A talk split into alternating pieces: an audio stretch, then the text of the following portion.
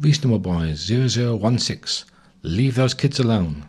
So, where's the shadow cabinet? What have they been doing? How have they been helping the most vulnerable people in our society? You have to ask these questions, and we should really shouldn't be asking these questions because it should be part of their job to do so. So, when we haven't seen the shadow cabinet as a cabinet oppose the Conservative government, you ask, you have to ask why that is.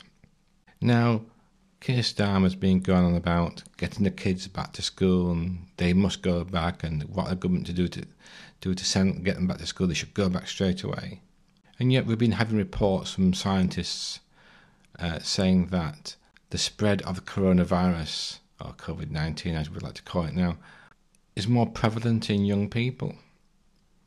So when we get, get kids going back to school, what measures are going to be in place so that that spread is is less likely to happen? The teachers are saying, "Well, come on, you know what you know what are what are the plans in place to make it safe for us to teach the children, and for the children themselves." And neither the government nor the opposition have come come uh, come around to thinking about saying how this will happen. Now, as an opposition, you want the opposition to say, look, okay, we get it that kids have to go back to school. You know, that education is important. These are our plans to get kids back to school. What do you have to say to those plans? The trouble is, is that Keir's not making those plans available because I don't think he has any. He's just parroting the phrases that we need the kids to get back to school and what the government's going to do about it without saying, this is what we will do. This is how we're going to do it. And it's not real opposition in that sense because you, you, there's no point trying to oppose something unless you've got the plan in place in your own mind of how, to, how best to do so. And this is the infuriating thing about the opposition at the moment is that whatever crisis or whatever thing, whatever happens in this country at the moment, they do not have a policy to go with it.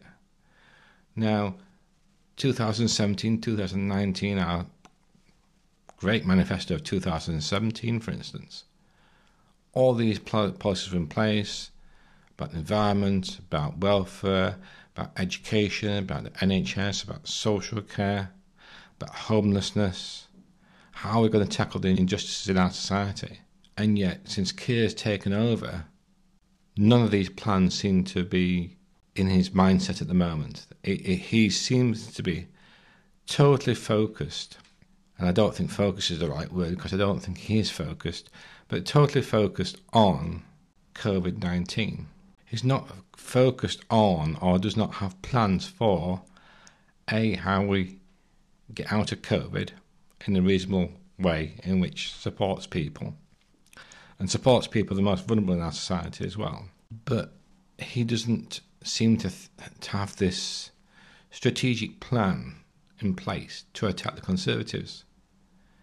Now, we were all told about forensic in his approach to things, and he has everything neatly sorted out, and there's attack lines here and there and everything by his supporters. And I remember voting campaign at my local CLP, and I just couldn't see him as a leader.